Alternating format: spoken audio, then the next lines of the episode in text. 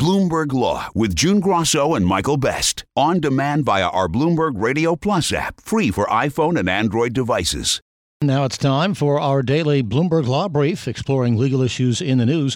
Today, Bloomberg Law host June Grasso and Greg Stohr discuss whether North Carolina Republicans are trying to pack the state's Supreme Court with conservatives. They speak to former North Carolina Supreme Court Justice Robert Orr. Bob, on its face, adding the seats seems to be against the will of North Carolina's voters, but it is allowed by the North Carolina Constitution. So, where does that leave any challenges?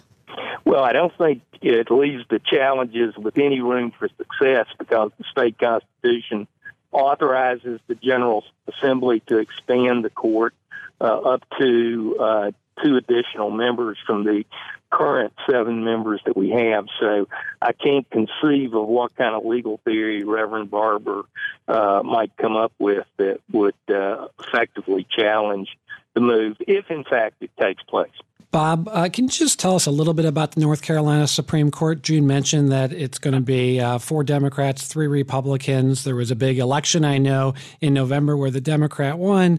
Uh, how big of a difference uh, will that election make? Is this a, a, a, court that's divided along partisan lines? Well, it's interesting. Uh, most of the opinions issued by the court do not fall along partisan lines, and, and many are unanimous. It, it's uh, very much an apolitical court in that context.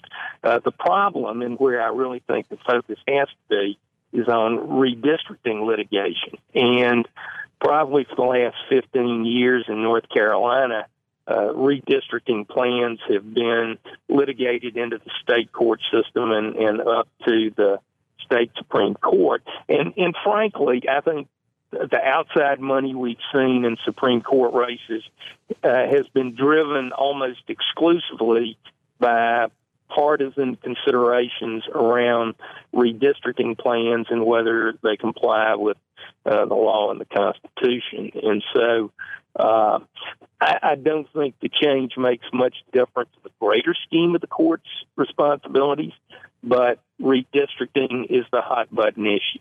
That's former North Carolina Supreme Court Justice Robert Orr speaking to Bloomberg Law host June Grasso and Greg Stohr. You can listen to Bloomberg Law weekdays at 1 p.m. Wall Street time here on Bloomberg Radio. And that's this morning's Bloomberg Law Brief. You can find more legal news at BloombergLaw.com and BloombergBNA.com. Attorneys will find exceptional legal research and business development tools there as well. Visit BloombergLaw.com and BloombergBNA.com for more information. You can listen to Bloomberg Law weekday afternoons at 4:30 p.m. Eastern in New York on Bloomberg 1130, in Boston on 1200 AM and 94.5 FM HD2, in San Francisco on 960 AM and 103.7 FM HD2, and Sirius XM satellite radio channel 119.